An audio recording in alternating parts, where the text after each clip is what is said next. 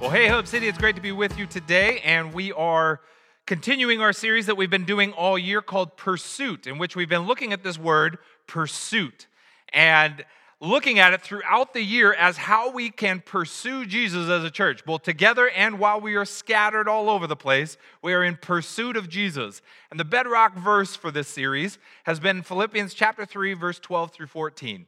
The Apostle Paul writes, not that I have already obtained all this or have already been made perfect, but I press on to take hold of that for which Christ Jesus took hold of me. Brothers, I do not consider myself yet to have taken hold of it, but one thing I do, forgetting what is behind me, straining toward what is ahead, I press on towards the goal to win the prize for which Christ has called me heavenward in Christ Jesus. Right? Paul is encouraging them and he's encouraging us. Keep your eyes on Jesus. Keep focusing on Jesus. Keep following Jesus. Keep honoring Jesus, right? Forget the past. Whatever the past looked like. Years ago, months ago, weeks ago, even yesterday. You've got to sometimes just forget the past and keep moving towards Jesus. And it's we, because we love him, because we trust him, because we're saved by him, because we need him, right? And our goal as we pursue Jesus is to become more like Jesus, to act like him, to do what Jesus would do, and to emulate him, right? You emulate what you honor, what you value. We see this in pop culture all the time. Think about back in the 90s, right? The whole world was captivated by a man and we wanted to be like him in the 90s. Think about who that was. Who was it? Who was it? Who was it? It was Michael Jordan, right? You could have said a lot of different names, but Michael Jordan is that name that almost everybody wanted to be like Mike. I mean, who else had a song? I want to be like Mike, right? And so we put on Nikes, we drank Gatorade, we ate McDonald's, we stuck our tongue out uh, while we shot, all in hopes to be like Michael Jordan. That if I did those things, I'd be able to jump from a free throw line and slam dunk a ball. I'd be able to swish a three pointer like Mike. I'd be able to do all these things. And, that's the thing that we do. We try to emulate or follow or imitate someone hoping that we will get where they've gotten. We will do what they do. Well, that's what Paul's saying. Go and continue to pursue Jesus, be like Jesus, follow in the footsteps of Jesus. And our series of pursuit has been doing that. Looking that Jesus is a man of prayer. So we talked about prayer. Jesus was a man of the word. So we talked about studying scripture. Jesus was a man of worship. So we talked about why worship is important for us. And one of the things that we'll see looking at the life of Jesus is Jesus was sacrificial. He was one that was selfless and giving and generous. He rolled up his sleeves to help those and get his hands dirty. Jesus was the kind of guy that was sacrificial in all kinds of ways. Not only that, he paid the ultimate sacrifice, gave his life on the cross for us, right? Think about it. in Mark chapter 10, verse 45. He's sitting with the disciples and he sits there and he talks about what it means to be sacrificial, to be selfless. And he's describing the Son of God. He says, For even the Son of Man did not come to be served, but to serve to give his life as a ransom for many. You see, Jesus came to give his life for us, to be selfless, to sacrifice himself on our behalf. And he didn't come to be served, but to serve. And so, if we want to be like Jesus, we've got to be people who are willing to serve, not be served, to give rather than be to, to receive. We've got to be people willing to lay our lives down for others, just like he did. And so, as we talk about sacrifice, there's a couple of different ways that we can do that. One is giving, right? As we talk about sacrifice, you're going to think about the financial aspects of tithes and offerings and giving and generosity, and that. That's one. And the other is serving, that we find ways to help others and volunteer and serve other people, put their needs as a high priority. In fact, higher than your own. I'm going to care about you so much, I'm going to serve you. So I want you to think about as, as we talk about this, how you're giving and how you're serving, how you're laying your life down in these variety of ways. And the two weeks that we talk about this, next week we're going to talk about how do we sacrifice quietly? What does a quiet sacrifice look like? Shh, right? We'll find out next week. I, am hush hush. I can't tell you anything about it. That's next week. But this week is about how do we sacrifice in a costly manner? That when we give, or when we serve, when we sacrifice, it's going to cost us. It's not free, it's not easy, it's not convenient. It is something that requires something of us. And Jesus talks about this in the Gospel of Mark. In Mark 12, we see him sitting in the temple. We're going to read this passage in this story in just a second. But I want you to picture it. He's sitting in the temple courtyard with the disciples and he's watching people. You like to people watch? Just sit there and stare at people and watch what they do.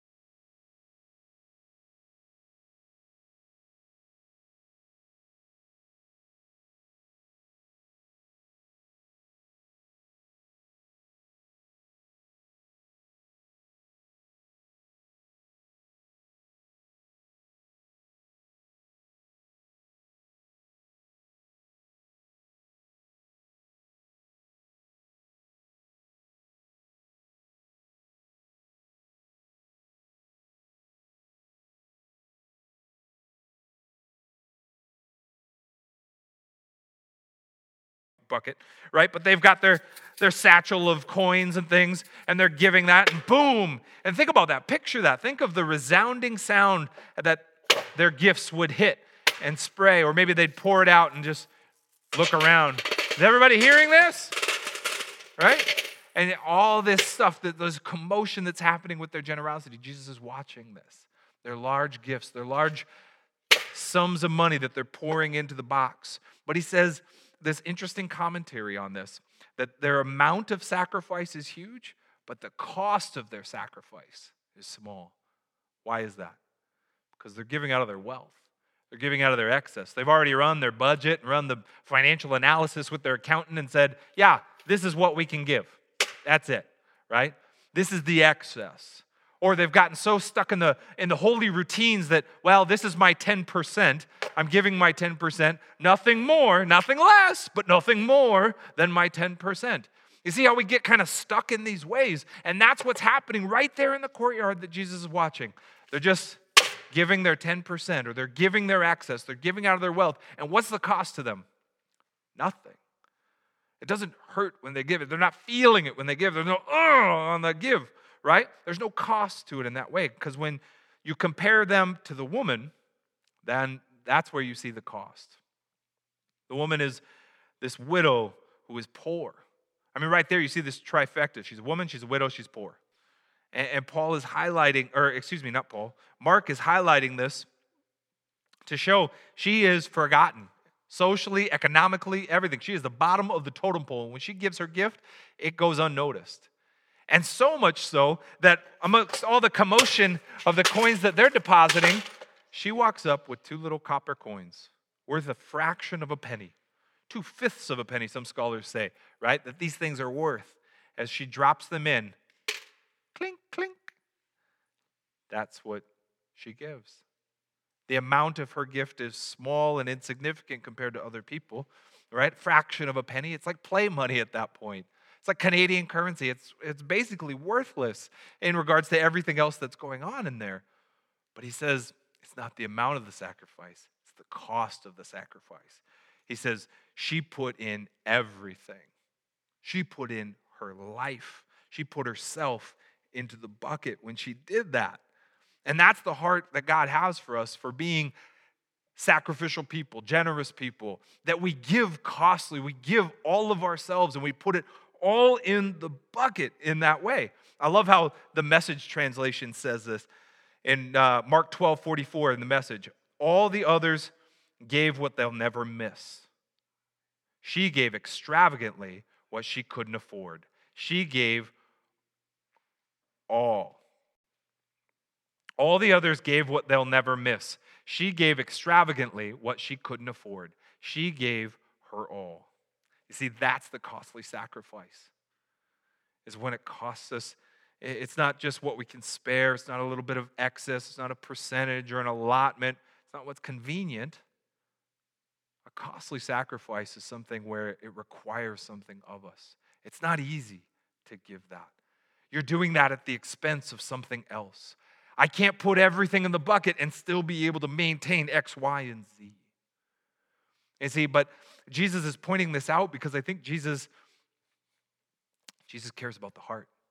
The heart is what matters to Jesus. And he sees this woman's example that if she can put everything in the bucket, right? If if she can trust God with all of this, or in this case, all of this, then she'll trust him with all of this, her heart. You see, the other guys in the temple, they were they weren't trusting God with uh, everything, they were trusting God with a portion, with the excess, with what was easy and convenient. And so they weren't going to be able to fully trust God with all of their heart. And Jesus says, the greatest commandment is this to love the Lord your God with all your heart, soul, mind, and strength. You see, the heart matters to God.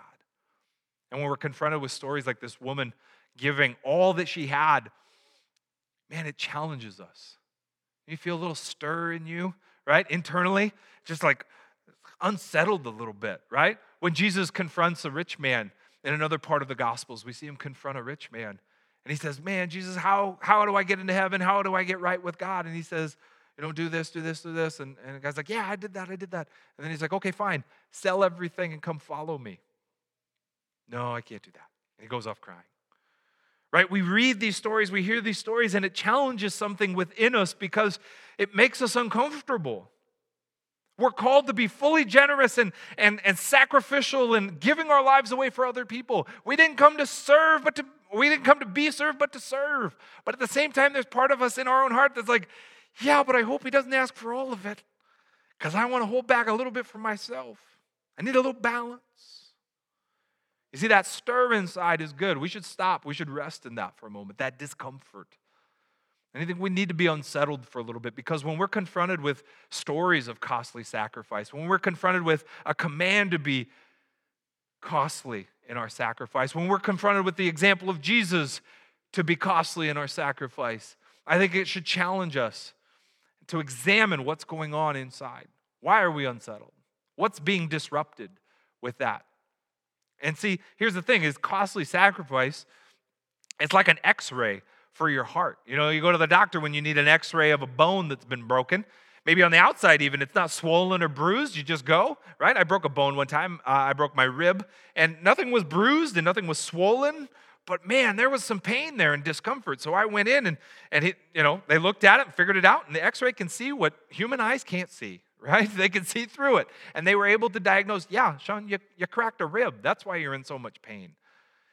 And I think sometimes we're going through life and it's going really well and it's going, you know, hunky dory and really smooth and we're just going through the motions and doing our thing. and then we're confronted with costly sacrifice. And it allows us for a moment to examine our heart. We read the woman's story, we see the example of Christ. We're given chances to give sacrificially and, and, and costly, extravagantly, as the message gospel said and it challenges us to evaluate what's going on in our hearts because that's what matters to Jesus. And there's two heart conditions I want to talk about that I think can be exposed here today. One is the divided heart. Jesus challenged us that our hearts are going to be divided, and we need to work on that with Him. He wants to unify our hearts so we're not divided. And in Matthew chapter 6, he talks about this in 624. No one can serve two masters. He will either hate the one and love the other, or he will be devoted to the one and despise the other. You cannot serve both God and money. Jesus is challenging them. You can't serve yourself and serve God. You can't serve your bank account and serve God. You can't serve your security system, you know, your security blanket and serve God all in. You can't be that. It's just not possible. You will be one of the two different groups. You will be the crowd giving at the temple with your big bag of money, but not all of your life in the bucket. Or you'll be like the woman who's all in. She's putting her two coins in there, but she's putting her whole life in there, being willing to give everything.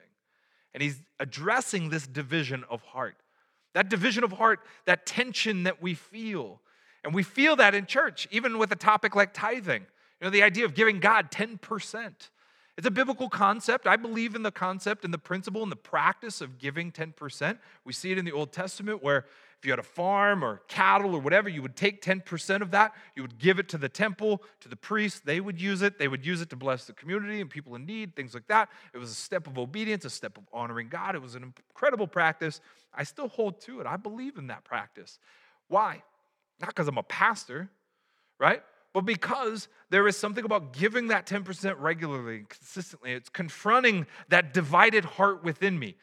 Man, God, I'd really like to use that money on my own and for all these other things, and maybe I can get a fancier truck and I can pay down this, or I could buy that, or I could save this, or I could buy this for my kids. But I'm confronted with that divided heart when we give.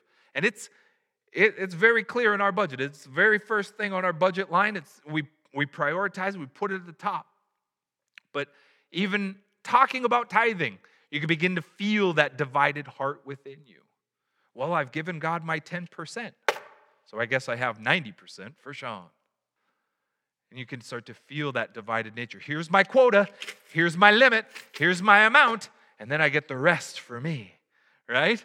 And the idea that, well, wait a minute, maybe I need to give some more. Maybe I need to give and it's going to cost me because that 10% can start to feel a little routine. And I can get into that. And especially with automatic withdrawals of giving to the church electronically now, it's sometimes really easy to go through the motions and giving your 10%. And you don't realize that you've kind of lost that excitement and that joy and that cheerfulness to giving. You're just giving. Right? And then the idea like, oh, I could give more to that. No, this is my 90%. And there's the divided heart right there in order to be costly sacrificial, in order to be extravagantly generous, I've got to stop viewing it as 10%, 90%, his and mine. I've got to begin to view it all as his. Those that don't believe in tithing and the 10%, it's archaic and Old Testament, things like that, I warn you, if we're not careful, we will just give haphazardly if there's no practice and no discipline in that, no intentionality in that, it is very easy to also end up like the people in that crowd in the temple. You're giving only out of your excess or when it's comfortable, when it's convenient. And it's easy to fall into those patterns. But to prioritize it, make it the first thing we do, make it the most important thing that we are going to use what God has given us to bless Him and His kingdom. But to be careful and to be aware of where our heart divides His, mine, mine, his. And this divided heart re- really, at its core, reveals a, a selfishness within me, a greed within me, a materialism within me. That that becomes my God.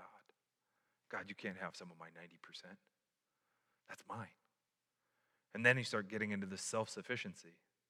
I am going to take care of myself. I'm going to provide for myself. I'm going to provide for my family. And all of that is, is a part of that divided heart that Jesus is saying, this can't coexist. Let's address this. Let's work on this, Sean. Let's work on this, church. The other heart condition I would see is a disgruntled heart. Paul talks about in his letter to the Corinthians the importance of being a cheerful giver. And as we go through the motions, what's interesting is he's writing to a church that's collecting funds for a missions work. And this is exciting, right? This is about partnering with God's work and the ministry that's going on abroad. And, and, he has to write this very clear instruction like, be very careful that your heart is good and pure and excited about this. Because the reality is, it's really easy to get disgruntled in our sacrificing. He says this 2 Corinthians 9 7 each man should give what he has decided in his heart to give, not reluctantly or under compulsion, for God loves a cheerful giver. I think it's really difficult to become a cheerful giver when we get focused on percentages and minimums and maximums. We get stuck in the holy routines. I kind of alluded to the electronic giving and the automatic withdrawal. It's really easy to lose the joy of what I'm doing. It just becomes transactional with God. I even think sometimes we can turn our giving into uh, an investment like the stock market. Okay, God, I'm going to give this, but what am I getting? In return. And if I don't get what I want, I can become disgruntled. I can become frustrated. Others, I mean, think about it. He, Paul is writing to a church that is going to uh, fund some missions work that's going on abroad. People that they may not get to meet and see and all this, right? But the disgruntled heart, the non cheerful heart that's going on within us could begin to look at that and say, well, I'm going to put money in that, but what are they going to use it for? Are they going to really use it for what I think is important? Right? We begin questioning their motives and do they really deserve it? Is it really going to help them? Uh, and then I think we also, this disgruntled heart, we lose the joy of saying everything I give is going to be used for the kingdom of God. When I watch my kids give to the church, they're excited. It's a dollar, right? I know the church budget.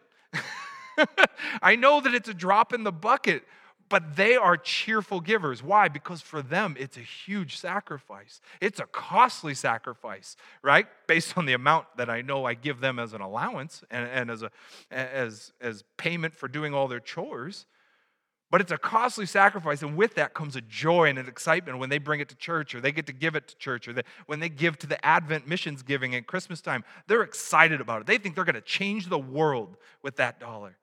But the disgruntled heart says, What's my money going to do? What difference is my 20 bucks going to make? What difference is my 10% going to make? What difference is my contribution going to make? And it really, that disgruntled heart reveals a lack of faith. A lack of faith that God could change the world with whatever you put in the bucket. It reveals a, a, a, apathy that can take place. Oh, I don't really care about what's going on over there. I don't really care what's going on over here. I know we're supposed to be doing this, right? Or we get stuck in these religious routines of this is how we do it, and this is what we're doing, right? And that's the sort of stuff that Jesus is seeing when he's watching these people in the temple. It's just kind of this going through the motions and they've become disgruntled. There's no joy, there's no cheer, there's no excitement, there's no, I'm putting everything that I am inside the bucket. They're just going through it. They've lost the joy because they've allowed giving to become a have to and not a get to. It's a have to. I have to put in 10%. I have to put in 20%. I have to put in whatever. The woman, when she puts those two pennies in, two fractions of a penny, excuse me, those two coins, she gets to do that. That's a choice. I am getting to put everything that I am into the kingdom of God. I'm putting everything, I'm putting all my trust in that. I'm putting all of myself into that. I'm putting everything into that bucket. That's a get to. You see, that's where our heart can begin to change, where it becomes unified into the work of God. It becomes joyful into the work of God. And as we talk about this, my heart is that you see it's so much more than, than money. This could be talked about with our calendar. The very things we're talking about with money, many of us do with our calendar and our time. We're very stingy and frugal with our time. Ah, oh, I'm not going to serve there. There, blah, blah, blah, blah, blah. Oh, I'm not, we become disgruntled in our serving. We become, right, divided in our serving and our use of our time. But I'll tell you what, I think God wants more than the things that we possess, He wants our heart. God wants more than the things that we possess, He wants our heart. And Jesus knows that our hearts are often possessed by the things that we own. And there's that connection right there. And he's trying to break through to that. And when we live a life of costly sacrifice, we're willing to put our life into the bucket, not just our 10%, not just our 12%, not just our whatever percent. We're not just giving a couple time slots here or there to volunteer. We're putting our life in it. I think it reveals that our heart is all in not divided, not disgruntled. We're saying, God, everything I am is yours. So, how do we experience this change of heart? Well, it's a Jesus thing. It's not just, you know, get your heart disciplined and, and start working on these things, but it, it, is, it is pursuing Jesus in this. As Paul said in the Philippians passage, it's forgetting the past and moving forward right? We've got to continue to strain and push and, and, and, persevere and press on and pursue Him with all else. And as we talk about this life of sacrifice, I would encourage you think through that. What does a life of sacrifice look for look like for you moving forward? Not yesteryear, not in the past, not what you did decades ago when you were at church. What are you going to do now? What does the season look like now moving forward? As we head into this fall and winter season of 2020, man, what does it look like for you to pursue a life of sacrifice? And this is where we can strain. This is where we can pursue. This is where we can persevere together. We can take intentional steps. This is why we do what we call a 14 day pursuit. Now, each year, or each part of this year that we've done a pursuit series, it's accompanied with a 14 day challenge. And we want to encourage you to participate in this one just this these next two weeks, all right? And we've got a couple of resources. We've got a bookmark with them all list, listed out, and we've also got a wallpaper that you can download on your phone. Look at that, snazzy, isn't it? Yeah, and so it's right there, and with each day is a specific challenge. Maybe it's fasting and giving up a meal. Maybe it's fasting from social media and, and TV media and entertainment and pursuing Jesus during that time. Maybe it's going and reading a passage or uh, one of them is buying gas for a stranger, or you know, just cleaning out your closet and donating all those goods, uh, buying coffee for somebody. All of these different things, these acts of sacrifice, these acts of generosity, these acts of serving other people. And the point is here is to give us tangible examples, a taste of what costly sacrifice can look like. The point here is, is not that we're perfect, but that we are straining and working and pressing on and trying new things. Try these 14 things over the next 14 days. Try these things, experiment with it. Let's go. Let's try it. Let's see what it's like. Because when we give and when we serve and when we fast, man, we get to experience some heart change within us because we are pouring out ourselves and we're allowing the heart of God to be poured in. It's an emptying out that's taking place. I'm emptying out what's going on in my heart that greed, that selfishness, that uh, apathy, that self sufficiency, all of those things. Fasting, giving, sacrifice, it pours it out. And it challenges me to pursue something else a heart of generosity, a heart of sacrifice, a heart of serving. And so, would you join us in that challenge? Because my prayer for these next two weeks is that we become a church that is willing to give God our whole heart and our whole life. Amen. Amen. Let's pray. Jesus, Jesus, I pray that our heart would beat with your heart. You are a, a, man who exemplified what, what sacrifice looked like. And I pray that we would be a church that does the same. That everything that we own is yours, everything that we are is yours our time, our money, our resources. God, I, I pray that you would address our hearts where we've become divided and disgruntled. Jesus, even right now, I just want to pray for anybody that right now just wants to make a decision to follow you for the first time or the first time in a long time. God, it is really hard to follow your example when we have not committed to you being the king of our life. Jesus, I pray that you would forgive us of our sins Wash us clean, make us new, give us a fresh start from here on out. And God, starting today, the days forward, moving forward, are days where we follow you, where we pursue you, where we live like you live. We love you, Jesus, and thank you for loving us. In your name we pray. Amen. For more information, check out thehubcitychurch.com. Thanks for listening.